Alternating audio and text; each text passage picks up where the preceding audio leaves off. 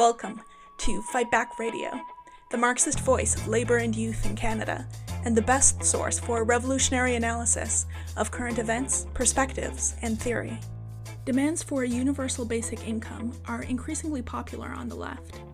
In this episode, Fightback editor Rob Lyon discusses whether UBI is really a solution to the crisis of capitalism.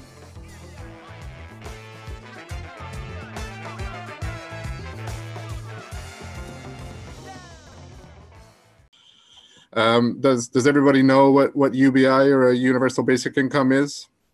It, it's basically an unconditional payment made to made to all citizens. Uh, it's usually a, a guaranteed cash based payment uh, that all citizens receive regardless of income or, or tax bracket. Uh, it's a payment that does not require any sort of work requirements or any other type of requirements. Uh, there's no means testing generally, and and basically people don't need to prove eligibility to to receive it. Uh, there are other forms of, of UBI or, or other things that are similar, such as a, a negative income tax and other forms of income support. Uh, but often these aren't actually universal. They, they usually target people below a certain income threshold. But UBI is being discussed all over the place these days. And, and we should note that there are proposals for UBI coming from both the left wing and the right wing. And superficially, UBI proposals can look quite attractive to the left uh, especially with all this talk of UBI is you know transformative economics or transformative politics or, or the creation of a, a people's economy. So we want to make sure the comrades have a good understanding of our position because some of these demands for UBI can actually be quite quite difficult to navigate. So when we originally planned this discussion on UBI, it looked like there was going to be a concrete proposal either from the Trudeau government or the Liberal Party that, that we could really sink our teeth into. And the reason we thought we could be discussing a concrete proposal on, on basic income in Canada was was some of the noise coming from the Trudeau government towards the end of the summer, uh, which seemed to be hinting at some form of UBI or, or, some sort of Green New Deal or or both. And this was in late August when Bill uh, Morneau resigned as as finance minister and was replaced by Chrystia Freeland. And remember that Morneau, he's a Bay Street capitalist. He, he was a conservative element in the Trudeau government, and he resigned, in fact, or he was fired. It's not clear over disagreements about the benefits being paid out during the pandemic by the government. So at her first press conference, Freeland said things like, you know, COVID 19 offers a fabulous opportunity for Canada to have an equitable and green recovery. And Trudeau was saying things like, we will get through this pandemic in a way that gives everyone a real and fair chance of success, not the wealthiest 1%. He also, uh, the, you know, there was talk that basically Trudeau's new plan would take money on a scale that had never been seen before.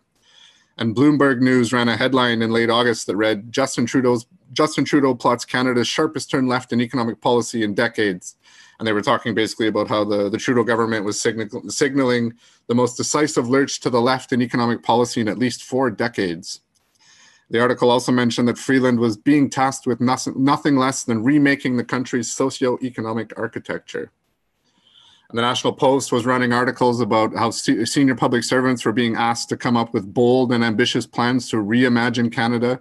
And deputy ministers were asking about spending parameters, and they were told that there were none. So there was a lot of talk at the time of a significant shift to the left by the Trudeau government, and it seemed like a package of some sort of reforms was being prepared while the, the right wing absolutely lost their minds over this. The Toronto Sun ran an article by uh, by Candice Malcolm under the headline "If Trudeau's proposing socialism, the people must be allowed to vote on it." And, and, the article really expressed how freaked out the ruling class was with all this talk of remaking and reimagining the country. And really, they were just pointing out that this plan of the Trudeau government was, in fact, total madness with the coming deficit and, and debt crisis. There's actually a really great quote from this article that I wanted to read. It says, in March of this year, when the World, Health Organization declared COVID 19 a global pandemic, Trudeau followed other world leaders in shutting down our economy. He pledged to Canadians that his government would help compensate them for losses in their livelihood as a result of, of his policy of shutting down the economy. Trudeau pledged to temporarily help Canadians recover lost income from a once in a lifetime health pandemic.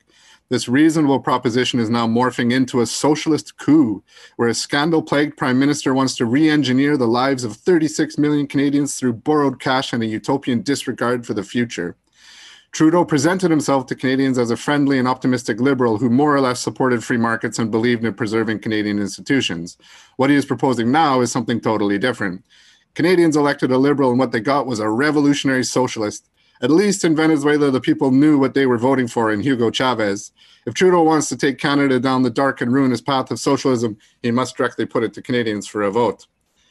So I guess if you believe the Toronto Sun, we should have been praising Comrade Trudeau for his excellent work in preparing Canada's first five year plan. But anyway, uh, for a while it did look like Trudeau might be announcing certainly not the socialist revolution, but some sort of Green New Deal or a UBI scheme in, in the throne speech that was to take place at the end of uh, at the end of September.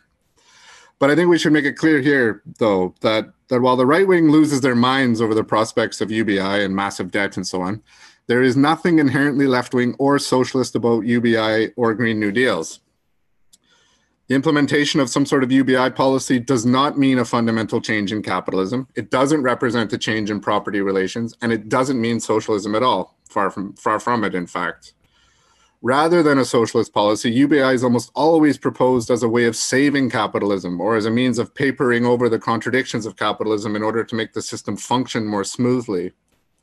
UBI isn't about changing or overthrowing capitalism, but making it better from the perspective of its proponents, whether they're on the right or the left.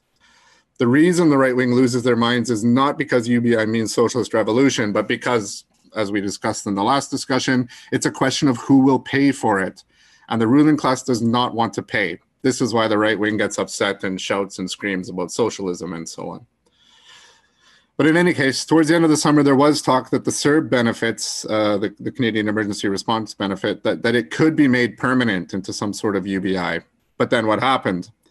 The Liberal throne speech had some promises about childcare, which they've been promising since the 1990s, so we can forget about that. They have promises about pharmacare, which will go the way of childcare and be promised endlessly but never implemented. And they had a promise on job creation. There was some vague promise to create a million jobs, which it goes without saying seems highly optimistic and frankly unrealistic given the current situation. I mean, the only way that that the government could create a million jobs would be through widespread nationalizations, and nobody is proposing such a thing. But more importantly, the throne speech didn't contain any so called radical new measures such as a, a, Green New Deal or UBI. There was no remaking or reimagining of the country. In fact, along with insincere promises, the throne speech actually contained several counter reforms. In classic liberal fashion, it was actually a shift to the right after faking a shift to the left. The wage subsidy and forgivable loans for businesses were extended, which is basically a handout for the bosses. And CERB, the Canada Emergency Response Benefit, was transformed into the Canada Recovery Benefit, or the CRB, which, while it was expanded to include gig workers and the self employed, it the the amount of the benefit to be paid was actually lowered from $500 per week to $400 per week. So it was actually a counter reform. This this reduction in the benefit was eventually reversed in a deal with the NDP, uh, but at the end of the day, the Trudeau government's program was not the socialist revolution the, the right wing had feared. Before the throne speech, Freeland had actually been consulting with bank presidents and Bay Street, of course, and other lobbying groups about this plan to remake the country.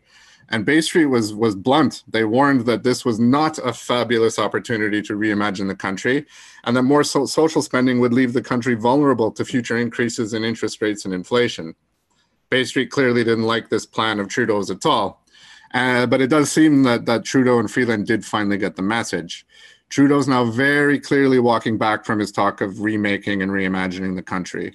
Towards the end of October, he started to say that you know that the recovery benefits during the pandemic shouldn't be seen as permanent changes to the social safety net. He was saying things like just because the benefits are useful in a pandemic doesn't mean they'll be useful when it ends. And he openly said in relation to the CRB that it's not a measure that could be automatically continued in a post-pandemic world and he was basically saying he did say uh, let's not pretend that something that works right now gives us stability alex spoke about the recovery benefits and stability in his leadoff already. And trudeau must really be out of touch if he thinks that ending the recovery benefits is going to bring any kind of stability. The fact is that maintaining the recovery benefits also won't buy him any kind of stability either and it can't be maintained indefinitely. But just because the Trudeau government is backing away from UBI and away from the idea of making the pandemic benefits permanent, this doesn't mean that UBI is off the table. The Liberal Party convention was supposed to take place in uh, the Liberal Party, uh, like national convention, was supposed to take place in mid-November, and the top policy choice of the Liberal MPs was a guaranteed or universal income, basic income. The Liberal caucus was openly calling on the government to adopt UBI in a, in a priority resolution for the convention, and they designated it as the top resolution, which basically guaranteed that it would have been debated and voted on at the convention. And of the 50 priority res- resolutions for the convention, there were apparently a whole number of them that were calling for some sort of UBI. Liberal MPs and ministers who support UBI were publicly expressing hopes that, that CERB would be transformed into some sort of some, some sort of basic income. So UBI is a big question uh, for the Liberal Party right now. And we should remember, as Alex pointed out as well, the fact that the right wing of the NDP and the left wing of the Liberals support UBI tells you that it is not a radical demand at all. However, we were very interested to see how this would play out at the Liberal Party convention, but the convention ended up being postponed until at least April of next year because of the pandemic situation. It's also interesting that there's some pressure for a UBI programming program coming from the Senate of all places. In April uh, this year, 50 senators wrote a letter to the government. Now they kind of framed the letter as urging the government to convert the CERB into a form of UBI, but the letter itself seemed to be more about making CERB permanent and not not necessarily universal. But but still, the Senate is investigating and costing various UBI proposals. So this discussion on UBI is real and it is taking place at the highest levels of government, or at least the highest levels of the Liberal Party. We shouldn't forget that we also had the UBI pilot project here in Ontario implemented under the Kathleen Wynne Liberals. This pilot project included 4,000 people, in, in, mainly in Hamilton, Brantford, Thunder Bay, and it was supposed to be a trial run for a wider implementation in the future. Uh, the program was supposed to run for three years, but it was canceled after 10 months by the Ford Conservatives who raised all the old tropes about how welfare and UBI make people lazy and stop people from working and so on. The fact of the matter is that UBI proposals have been around for quite some time, going all the way back to at least Thomas Paine, who uh, who was one of the founding fathers of the United States, and uh, he was a revolutionary philosopher who participated in both the American and the French revolutions. In 1797, Paine published a pamphlet called Agrarian Justice, where he put forward the idea of a basic income. And people would generally agree that this is one of the first instances of a, of a proposal for a universal basic income. We actually, we actually mentioned this in an article on IDOM about UBI, ex- explaining that Paine put forward the idea of a basic income essentially as a quid pro quo for the existence of private property. But it's, it's actually quite interesting when you put Paine's ideas in their historical context. Paine was a classic liberal of the Enlightenment. He was a radical, a revolutionary liberal, you know, the kind of liberal that doesn't really exist anymore, but he was a liberal all the same. And his proposal for a basic income is quite interesting in that he was counterposing his liberal bourgeois ideas on private property, poverty, and a basic income against the ideas of, of the conservative and religious right wing, but also against the ideas of the radical left wing. And this is the origin of the idea of UBI. It's not left wing at all, and it never was it was always designed to protect private property and shore up capitalism from the workers and the poor. Now, Paine ended up in a polemic with a with a bishop in Wales named uh, Richard Watson, and this bishop had written a book called "An Apology for the Bible," and this was a response to Paine's *The Age of Reason*, which was basically a philosophical dismantling of organized religion. But anyway, this this book of the bishop it contained a sermon called "The Wisdom and Goodness of God in Having Made Both Rich and Poor." So basically, this bishop he was putting forward the idea that basically God had divinely ordained who was rich and who was poor, and and he was basically arguing that there's nothing that could be done about the situation because it had all been decided by God in advance. So poverty was always meant to be, and the poor were always meant to be poor. So Paine was basically hitting against these ideas, uh, these ideas which were fundamentally the ideological justification for the poor laws. Now, the poor laws were based on the idea that if poverty was divinely ordained, it was therefore a natural part of life that could never truly be eradicated, and therefore it can only be managed and controlled to a minimum degree, of course, and in the interests of the status quo, i.e., the private ownership of the means of production. But what were the reasons for the material, historical development of the poor laws? Well, capitalism emerged out of the overthrowing of feudalism, and using various types of enclosure, the peasantry was forced off the land and forced into the cities and towns to become wage workers. But how are they forced to work? The fear of abject poverty was one way. The peasants were, you know, the peasants becoming workers possessed nothing but their labor power, and with no other means of survival and no property, the peasants streaming into the cities and towns had to find work as laborers in order to survive. This is the economic coercion behind the so called free labor of capitalism. And this is why we often call it wage slavery. But having a mass unemployed, having a mass of unemployed workers is actually beneficial for the capitalist class. When there's a pool of unemployed workers, this tends to drive wages down because workers must compete with each other for the jobs that do exist, and they're thus not in a position to demand improved wages and better working conditions. But large scale unemployment also brings certain risks risks of social unrest, riots, sometimes united action by the working class in the form of strikes. And this threatens the social stability that the capitalists prefer. And they prefer this stability because ultimately it's better for business. So the poor laws were not really intended to help the poor, but they were primarily designed to prevent social unrest, riots, revolutions, and all at a minimal cost for the ruling class. The poor laws were specifically intended to provide no more than was absolutely necessary to prevent social unrest. And so, starting with the poor law, the English Poor Law of 1601, governments started trying to control the problem of poverty using income support systems. So again, the whole idea was to provide just enough to prevent riots and, and, social unrest, but they couldn't provide enough such that it would be sufficient for the workers to have increased bargaining power with the employers, or they couldn't allow the poor laws to create conditions where the where where social supports were, were preferred over regular work for the capitalists. Because an income support that was basically adequate, sufficient, uh, it, it would basically threaten the capitalist job market itself so to fix this problem, the poor, poor laws operated on the concept of what's known as less eligibility.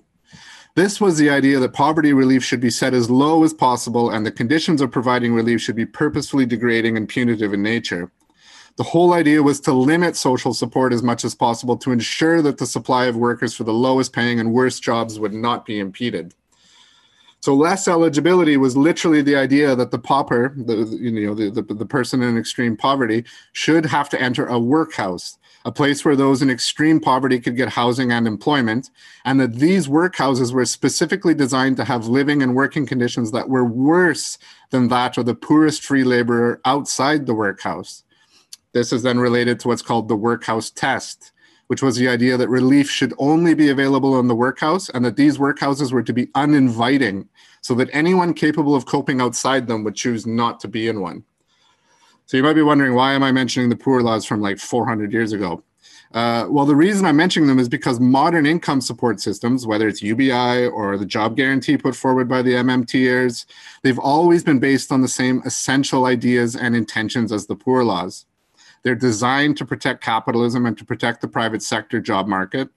Uh, so with UBI and a job guarantee, we actually kind of return to Keynesianism, where, where the state absorbs the losses and the private sector gets all the profits.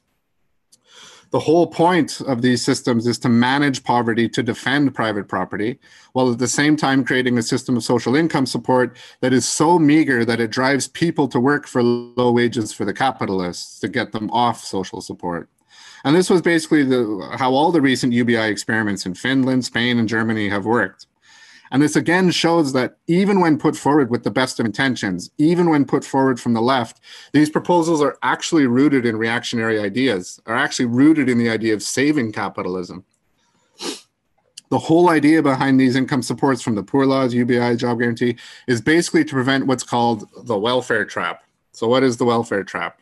While Wikipedia says the welfare trap theory asserts that taxation and welfare systems can jointly contribute to keep people on social insurance because the withdrawal of means tested benefits that come with entering low paid work causes there to be no significant increase in total income. An individual sees that the opportunity cost of returning to work is too great for too little of financial return, and this can create a perverse incentive to not work. So basically, the welfare trap is the idea that if welfare and other social benefits are too good, then people will have no incentive to go out and find work where they can be exploited by the capitalists. This was fundamentally Morneau's concern about the CERB. This is what caused him uh, the big fight between him and Trudeau. The welfare trap is the very idea that stands behind the right wing opposition to welfare and the welfare state in general, and it's always used to justify cuts in services. This is exactly why Doug Ford shut down the Wynne government's UBI experiment because he thought it was too good, that it gave the poor and the working poor too much. Uh, he argued that it would promote laziness, that it would incentivize people not to work. And basically, he, he wanted these people to find jobs, jobs where they could be exploited by the capitalists. The reformists and the liberals argued that by giving people some reforms, by giving them just a little bit more than proposed by the right wing, the poor will pay more in taxes and will have more money to spend on the market. The whole point of these reforms proposed by liberals and reformists is actually to strengthen capitalism. But let's go back to Paine for a second. So he was opposed to these right-wing religious ideas behind behind the poor laws, but he was also responding to the ideas of the radical left, to to Babeuf specifically. Babeuf was on the extreme left of the French Revolution, and Thomas Paine was in France at this time, so he he knew, he knew who Babeuf was. And Babeuf called his set of ideas the system of the common welfare. He, he was a communist in all but name, and his program was a communist program it wasn't really a program of fully automated luxury communism, but it was a communist program all the same. He talked about achieving equality in fact and not only by proclamation. And he put forward a society where there were no rich and poor, where everyone would have to work equally and share in the fruits of that labor. And he explained this basically by declaring from each according to their ability to each according to their needs. And for Babeuf, the goal of the revolution was to destroy inequality and restore common happiness. Now, he had actually been radicalized during the rule of the mountain and the reign of terror in the French Revolution. And this is because he could see the hypocrisy of the bourgeois revolution. And he could see that private property and the rule of the bourgeoisie and the aristocracy before them inherently meant a division of society into rich and poor, into owners and laborers, and that this inherently meant inequality, exploitation, and, and oppression.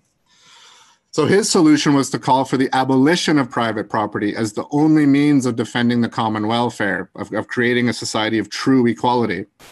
So when Paine wrote his Agrarian Justice arguing for a UBI, he was in fact fighting both the right wing and the radical left wing with his ideas, and it was all in the defense of private property.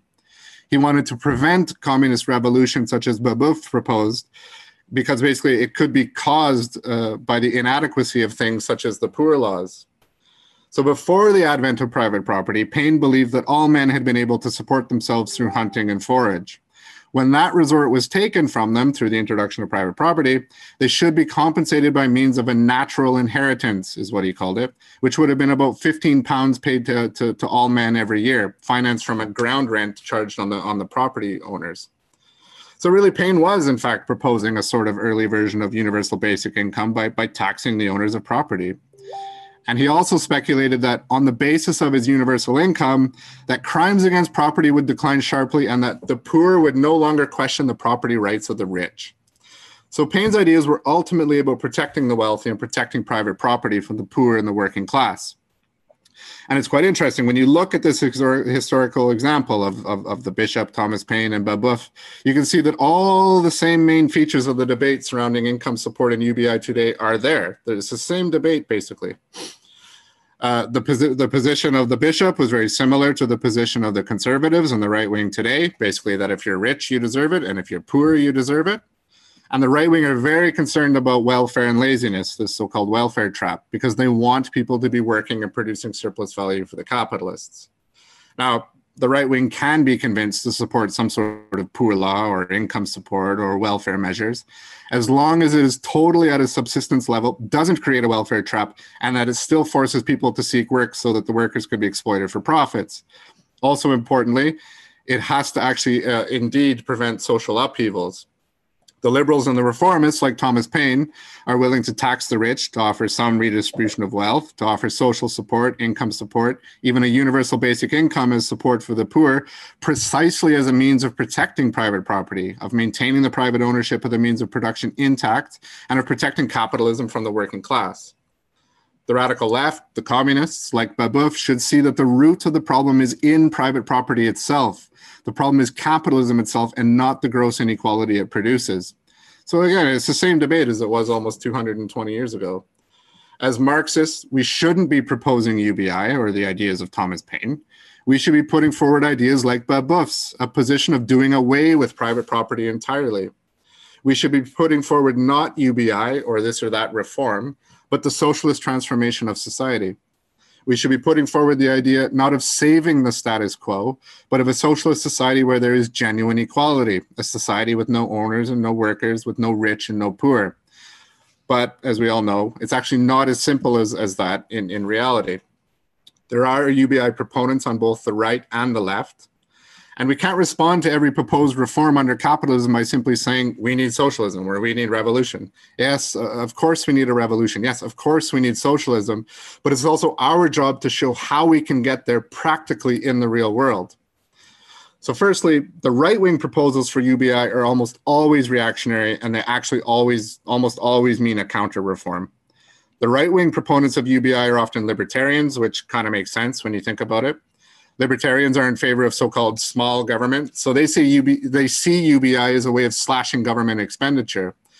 They openly argue that the welfare state should be done away with, so we should get rid of all the various forms of welfare, income support, and state-provided uh, social services, and replace those with a single universal basic income or basic payment. Hey Rob, Lib- yes. can you just uh, slow slow slow down a bit?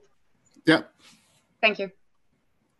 So the libertarians argue that a single universal payment would be cheaper than all these government services, which could then be privatized and run on a for profit basis. Other right wing, non libertarian proponents of UBI basically make the same arguments. When proposed by the right wing, UBI is always a basic payment that will serve to replace other social programs and public services. So it's actually about gutting the welfare state and social services, not expanding them. So it's kind of it's generally pretty easy to see these UBI proposals as counter reforms and to argue against them because these counter reforms mean a massive slashing of the social wage of the working class. Uh, take, for example, Andrew Yang, uh, one of the candidates in the Democratic presidential primaries. One of his main policy planks was, was, was UBI, what he called the the freedom dividend, which I think is actually a great name. But anyway, uh, this was basically going to be a, a one thousand dollar payment uh, to every American adult. But Yang directly connected this freedom dividend with the consolidation of some welfare programs, and he openly stated. Current welfare and social program beneficiaries would be given a choice between their current benefits or the $1,000 cash, the $1,000 in cash unconditionally. Most would prefer the cash with no restriction. And he argued further. We currently spend between 500 and 600 billion a year on welfare programs, food stamps, disability, and the like. This reduces the cost of the freedom dividend because people already receiving benefits would have a choice between keeping their current benefits and the $1,000 and would not receive both. So the whole idea was about slashing funding to the other welfare services like food stamps and disability and so on. Uh, Milton Friedman, the famous monetarist, no friend of the working class, he also proposed a sort of UBI, uh, which he actually called a, a, negative income tax. And he also specifically tied this to the dismantling of social services. Uh, he said things like, we should replace the rag bag of specific welfare programs with a single comprehensive program of income supplements in cash, a negative income tax, which would do more efficiently and humanely, humanely what our present welfare system does so inefficiently and humanely. Interestingly enough, Friedman also noted about his uh, negative income tax proposal that it has been greeted with considerable enthusiasm on the left and with considerable hostility on the right. Yet, in my opinion, the negative income tax is more compatible with the philosophy and aims of the proponents of limited government and maximum individual freedom than with the philosophy and aims of the proponents of the welfare state and greater government control of the economy. Uh, might come as a bit of a surprise, but Nixon even had a sort of UBI proposal in 1969, which was based on Friedman's ideas. Uh, this was called the Family Assistance Plan, and it, it, it did actually have some means testing, and it wasn't quite universal, but it had some of the basic features of a of a UBI. Uh, the Family Assistance Plan was actually passed in in the House of Representatives, but when it got to the Senate, it ended up being uh, amended quite heavily, and then finally turfed uh, by the right wing of the Democratic Party. You know why they didn't want to they didn't want to approve this law? Because they felt that it would empower the blacks in the South too much and give them too much money. So recently, Brian Mulroney has also recently come out in favor of UBI. And I think we honestly have to ask ourselves if Nixon and Mulroney can get behind UBI proposals, how radical can this idea really be? But what about the left wing proponents of UBI? Uh, historically, we had the Manitoba Basic Annual Income Experiment. It's also known as MINCOME. This was a joint program by the federal Liberals under, under Pierre Trudeau and the Manitoba NDP government under Ed, uh, Ed Schreyer. But again, this was an agreement between the left wing of the Liberals and the right wing of the NDP. It ran for about four or five years, and then, similar to the to the Wynne uh, UBI program, it was actually cancelled by the by the federal and the provincial Tories when the uh, when the political landscape changed. In the end, there was no final report from the program, but subsequent interest in the project has basically been around this question of the welfare trap. People want people are actually interested in seeing whether the people on the benefit worked less because of the basic income they received.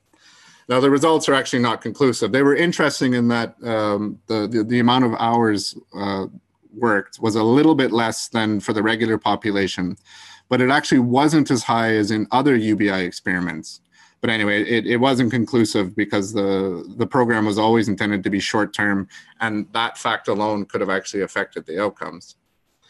But there are other left wing UBI proposals. John McDonnell in the British Labour Party. There's a left figure in the French Socialist Party. Uh, Alexandria Ocasio Cortez and Bernie Sanders have called for UBI in response to the pandemic although it, it's actually not clear to me whether they, they mean something like CERB or the CRB, so something that's temporary and, and not necessarily permanent, or, or whether they're actually proposing uh, a, a permanent UBI. But the big question with UBI is always who is going to pay? In this regard, from the perspective of Marxism, these left wing proposals can be a little bit more difficult to deal with than the right wing ones.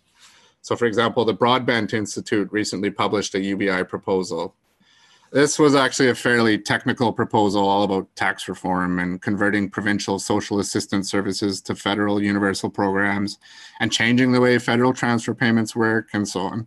It's actually really not very fun to read. It, it actually reads like a business proposal. It's trying to convince the ruling class that UBI is the rational and more efficient way to run social services, that their program is the most efficient way to manage capitalism. Their entire argument is based on trying to convince the capitalists that UBI is really in their best interest. Now, the Broadbent Institute's proposal does actually have a few reforms, and it mentions that, that, that, these more efficiently run social services should be paid for through progressive taxation and the ending of uh, tax breaks on capital gains and business expenses and so on. But the main thrust of the thing is, is it's physical, it's legalistic, it's constitutionalist, it's not based on class struggle, it's it's focused on federal provincial negotiations on reforms. And it basically argues that the more that that that the more rational organization of social services will be more cost effective and efficient for the capitalists than the current setup. Uh, in August of this year, there was an NDP MP, uh, Leah Gazan. I'm not sure if I'm pronouncing her name properly. Uh, she called for, for the CERB to be converted into a guaranteed livable basic income. And she had a little bit more of a much, a uh, little bit more of an openly uh, progressive program for paying for UBI. Her program mentioned, uh, you know, divesting from corporate welfare, ending offshore tax havens, and taxing the ultra wealthy. Her program specifically mentions a guaranteed livable basic income must be administered in addition to increased investments in current and future government public services, accessible, affordable social housing, expanded health services, and income supports meant to meet special, exceptional, and other distinct needs and goals rather than basic needs. But even here, you can see the whole thing is ultimately written in bourgeois terms, trying to convince the capitalists that this is the most efficient and cheapest way to deal with, prop, uh, with poverty. And Trotsky explained the reason for this bending of the reformists to the needs of capitalism when he said the following in practice, a reformist party considers unshakable the foundations of that which it intends to reform. It thus inevitably submits to the ideas and morals of the ruling class. Having risen on the backs of the proletariat, the Social Democrats become merely a bourgeois party of the second order. And this is fundamentally why even the reformist proposals for UBI are couched in terms of bourgeois legality, physical policy, and so on. They're not really proposals that are based in the class struggle. Now, uh, proposal argues that that cuts to social assistance ultimately end up costing more because it means lower tax revenues and higher costs for healthcare and the justice systems. The organizations that she collaborated with, collaborated with for her bill also couch the arguments for UBI in the same way that paying a, a UBI will be more cost effective because there will be fewer indirect costs uh, associated with poverty. And at the end of the day, these are ultimately naive demands by, by left wingers who believe that austerity, austerity is ideological, that austerity is a choice on the part of the ruling class. And these lefts believe that we can somehow persuade the rich and the wealthy to kindly hand over the money for the good of society. The left wing advocates of UBI are really actually just counting on the benevolence and the philanthropy of the capitalists and, and you know, the establishment pol- politicians that represent them. But we we have to you know we have to be a little bit fair here. At the end of the day the reformists who do call for ubi are calling for a reinforced safety net and the expansion of the welfare state funded through increased taxation on big business and the rich. So when raised this way it's clearly a demand like like any genuine reform that should be supported and fought for. But this does not mean that we adopt ubi as our position. Our position is not for ubi so really, you know, how should Marxists approach the, these progressive demands for UBI? Coming from the left, UBI is like any other progressive demand. We support the reform and will fight for the reform, but it is not our position. We cannot simply argue for the status quo, which means we cannot simply adopt the reform as our own position. We can support the reform critically, but we must find ways to raise revolutionary ideas among the workers and find ways to put forward our program. This means we give critical support to reforms, and, and anything that improves the conditions of the working class is something that we can get behind and fight for. But we always have to remember to put forward our transitional demands or our full position, depending on the situation. This question of UBI is actually quite similar to our position on the on the on the on the CERB. We are in favor of the working class and small businesses receiving support during the pandemic. But are we in favor of this support in the form of handouts and subsidies for the capitalists? No. And that is what the government's response to the pandemic has been one massive handout for the corporations and the bosses. The wage subsidy, the forgivable loans, the $700 billion the big banks and the corporations received, and even the CERB, the CERB or whatever, the CRB now, it, it's basically used to pay basic people are basically using it to pay basic expenses rent credit card bills utility bills buy groceries this kind of stuff so general tax revenues being used to keep workers and their families alive during the pandemic is only another form of public subsidy for the capitalists so while it definitely benefits the working class, many of whom could not survive without it, the CERB is also a subsidy for the corporations, keeping them afloat and allowing many of them, frankly, to profiteer. So that's what we have to look at here is what has been the result of, of these policies of the Trudeau government. It's the same as always. The rich are getting richer and the poor are getting poorer. So in this sense, i.e., that the CERB was a handout for the bosses, we are not in favor of CERB. Our position is a socialist position, not for CERB, but for no bailouts, for nationalizations under workers' control, for economic planning. Socialist measures such as these are what can provide for the practical measures we have called for to deal with the pandemic, such as no layoffs, full pay, smaller class sizes, the expansion of public health, uh, support for small businesses, for the working class to have access to paid sick leave, hazard pay, guaranteed wages, and so on. And when we talk about guaranteed wages, we mean that these should be paid by the bosses and not out of the general tax revenue. If the bosses can't or won't pay, they should be expropriated and the company nationalized under workers' control. And it goes without saying that wages and working conditions would also be guaranteed by the state in these newly in, in, in these newly uh, nationalized companies or, or industries. So all these things, all these demands that I just listed off, these are things that capitalism cannot provide. But socialism, through the socialization of wealth, could provide these things. And that is what we must always bring to the fore. We are not opposed to the CERB helping workers pay the bills, and our opposition to the handouts for the bosses does not mean we are in favor of workers losing CERB funding. We are not for CERB, uh, it's not our demand, but we are also not against workers receiving the benefit. It's a dialectical position. Taking away CERB now would be a total counter reform and attack on the workers. It would leave many in abject poverty. And so, and so we would be opposed to the government taking CERB away. But how would we oppose this? How would we frame our opposition? We wouldn't simply argue for the status quo. We wouldn't simply stop at saying, you know, hands off CERB or don't take CERB away we would again put forward our socialist position, raise our revolutionary ideas, explaining that while CERB is not our, you know, is not on our program, it is a reform that should be defended and that the bosses should pay for, it, not profiteer from. So we could say something along the lines of, you know, taking away the CERB will mean pushing entire sections of the working class into poverty. The working class will not pay the bill for the pandemic. The bosses must pay. However, the CERB is ultimately a handout for the bosses and does not provide a long term solution to the contradictions of capitalism exposed by the pandemic and the economic crisis. Guaranteed wages, hazard pay, workers' control for workplace safety are the only way to protect the lives and livelihood of the working class. And these can only be guaranteed through nationalizations under workers' control, et cetera, et cetera. And it's the same with UBI if it's proposed as a progressive demand to be paid for with the increased ta- with increased taxes on the corporations and the rich, well, we, we can support this as a reform, but we still have to put forward our revolutionary program. We are not for UBI in the sense that it's not our demand, it's not part of our program.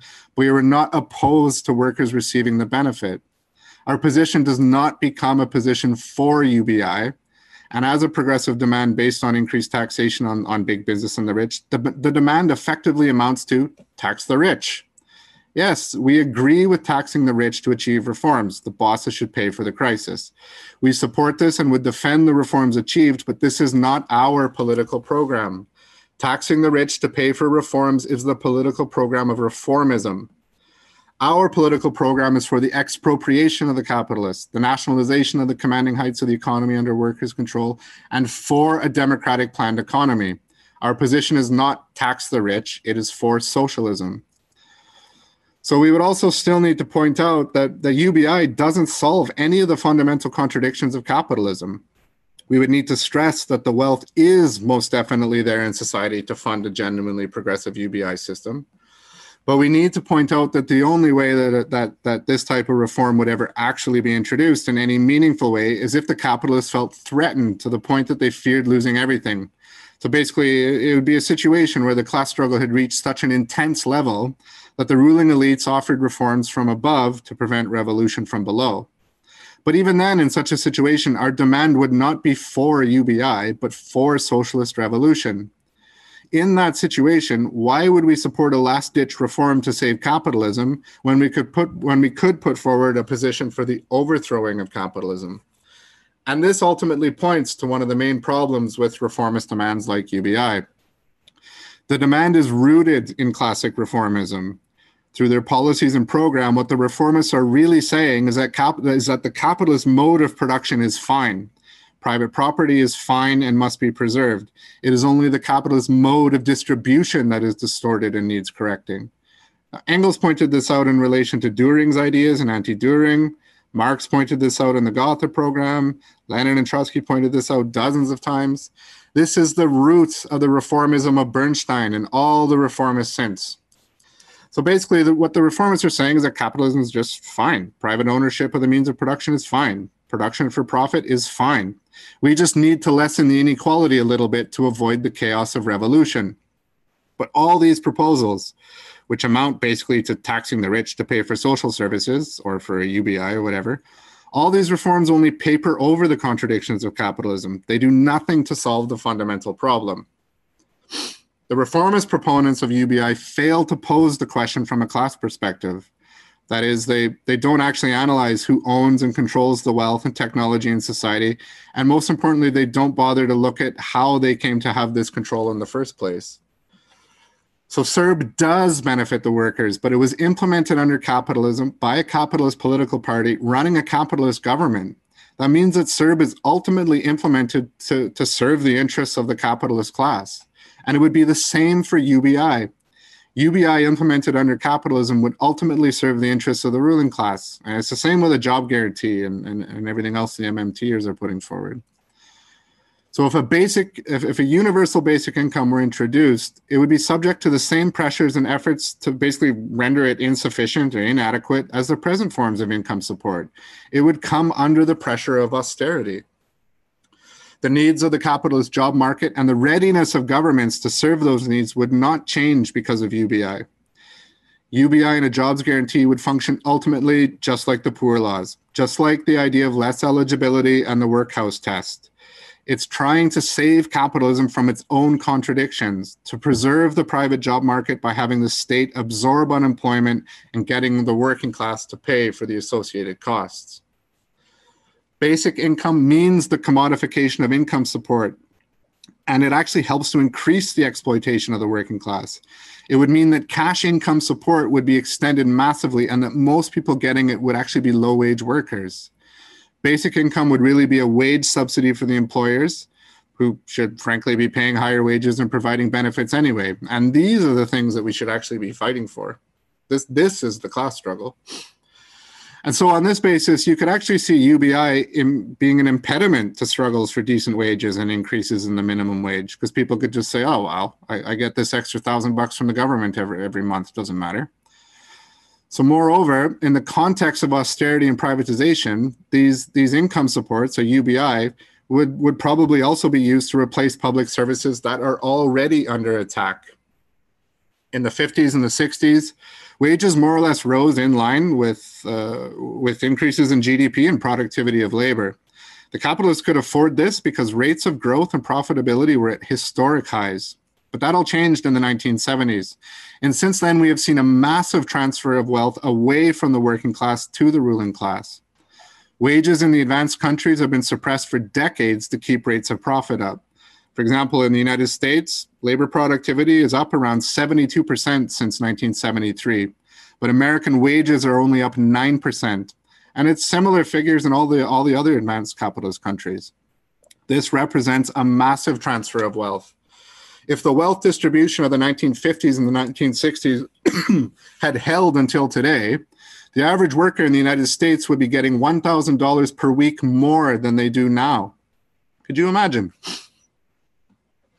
So, in a context of low wage, precarious work, a universal basic income leads to a situation where a portion of the wage bill is out is now actually covered out of the general tax revenues. That is to say, low wage workers receive a portion of their income from the taxes that other workers pay. This means that the employers are, are basically receiving a wage subsidy and it allows them to keep wages low. Because again, well, the state gives out this $1,000 check every month. So why should they have to pay higher wages? This uh, this blocks the struggle for living wages and lets governments off the hook when it comes to minimum wage and so on. So of course we should fight for massively improved benefits for the unemployed, for the poor, and for the disabled. But rather than fighting for UBI, we should be fighting for decent wages. We should be fighting for the expansion of public services like healthcare, housing, childcare, education, public transit, all, all the good things. Fighting for expanded social services is part of the class struggle and would be part of the struggle for socialist revolution. UBI is essentially supporting the status quo. UBI is based on the idea of topping up wages out of public tax revenues, and this means accepting low wages, accepting precarious work. Social programs and public services have been attacked and gutted for decades. So the reformists have basically come to the conclusion that we should compensate for this with a universal basic income rather than fighting against austerity, rather than fighting for increased social services, rather than fighting for the socialist transformation of society. So UBI is actually rationalizing, accepting, and acquiescing to austerity. It lets the bosses off the hook of the class struggle. And it is really an attempt, as John Clarke said this, who was quite good, to make peace with capitalism and austerity. UBI means accepting the class rule of the bourgeoisie. It means accepting austerity, low wages, precarious work. It means uh, just basically accepting the status quo for a meager cash payment. We cannot sell ourselves so cheaply by accepting UBI as a part of our program. The emphasis for socialists should not be on redistributing the wealth that has already been created inside in society. So, for example, through taxation or welfare and so on but rather we should be we should be we should be emphasizing uh, the collective and democratic control over the means by which new wealth is created. That is the means of production where value and wealth are created. The reformists focus on distribution under capitalism but we are focusing on production itself because this is the root of the contradictions in distribution. If such a rational plan of production were implemented, then the question of taxation, inheritance, redistribution, welfare, all these things would quickly disappear. So these reforms that the reformists proposed would actually be pointless in the context of a socialist revolution.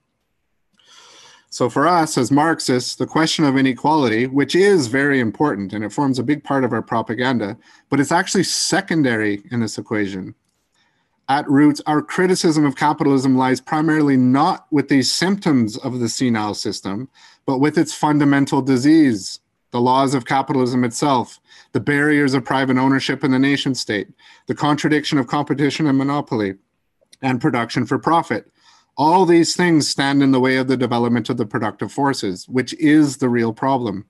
And then Trotsky talked about this, where, where he said the fundamental evil of the capitalist system is not the extravagance of the possessing classes, however disgusting that may be in itself but the fact that in order to guarantee its right to extravagance, the bourgeoisie maintains its private ownership of the means of production, thus condemning the economic system to anarchy and decay.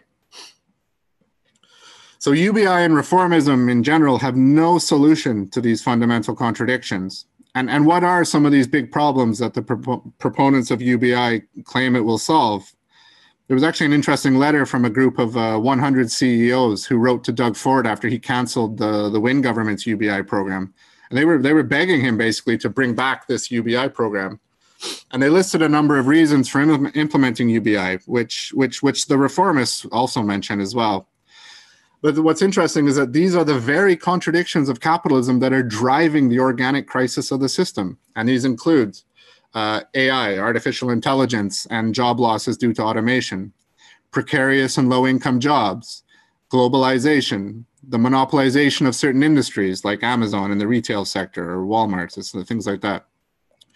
So all of these things, these bourgeois CEOs, they recognize that all of these things are putting downward pressure on wages, which suppresses demand, and suppressed demand lowers economic growth.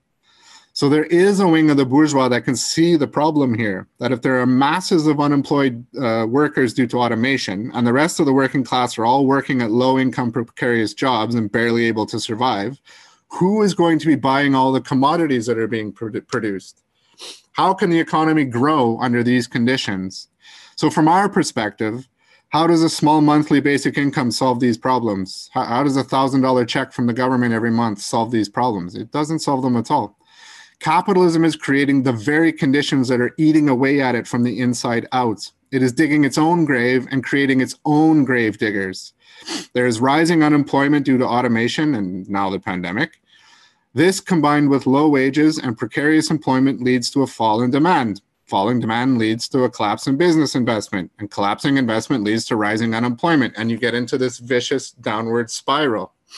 This is a classic crisis of overproduction and one which is long overdue. The system itself is unraveling, it's coming apart at the seams, and no amount of tinkering with either supply side or demand side economic policies will be able to overcome this. So, how does UBI propose to resolve these contradictions? It doesn't propose resolving them at all. In fact, it's subsidizing the bosses by paying wages that they should be paying anyway and it will only encourage the driving down of wages even further in order to recover slowing rates of profit. But again, this only eats demand, which drives overproduction, which drives down the rate of profit even further, and you're in the exact same spiral you were in before. One of the greatest ironies with regard to UBI is that those on the left and some on the right who, who call for it, they openly recognize all these glaring contradictions present in capitalist society. But then they choose to turn the problem on its on its head and they suggest every solution but the actual solution itself. They can recognize and see the irrationality of mass unemployment alongside the, the, the, crisis of overwork. They can see inequality increasing while technology is advancing. They can see that automation is enslaving us rather than liberating us. But they and and, and yet they, they they accept these irrationalities as a given fact. Again, they're acquiescing to the status quo of capitalism. They admit to capitalism's failings, but they refuse to recognize capitalism as the root of the problem. So, with as with all reformist demands, the advocates of UBI are willing to propose, you know, some frankly extraordinary and utopian measures, as long as these do not challenge the one right that they consider to be the most inviolable of all, that of private property. For the reformists and the liberal UBI supporters, competition and the pursuit of profit may be responsible for the social evils of inequality, unemployment, and economic crisis. But to suggest abolishing the anarchy of the market is pure heresy or, or blasphemy. And, you know, the reformists are always telling us we have to be practical, we have to be realistic. But instead of calling for a UBI, socialists should be using this question to expose the irrationalities, the absurdities, and the contradictions of capitalism our demand should not be for a UBI where economic control remains in the hands of a tiny rich elite and where money continues to flow into the pockets of, of parasitic capitalists. Our demand must be for nationalization of the key levers of the economy and for workers' control, for workers' democracy. Rather than demanding a basic income for those who are made obsolete by automation, we should be calling for necessary work to be shared out, with hours of the working day reduced for all, basically for a sliding scale of wages and working hours. But this is only possible on the basis of an economic system based on needs, not profits. Furthermore, we should highlight the potential for a genuine socialist society where mankind and machine can exist in harmony, where we can develop a society of superabundance, where we can develop a society of fully automated luxury communism. The reformers put forward the slogan of a universal basic income to solve the worst excesses of poverty, automation, and precarious work while leaving capitalism, private property, and production for profit intact. We must put forward the slogans of socialism for a society where the motto, from each according to their ability to each according to their need, can finally be realized in practice. And I'll leave it there. Thank you.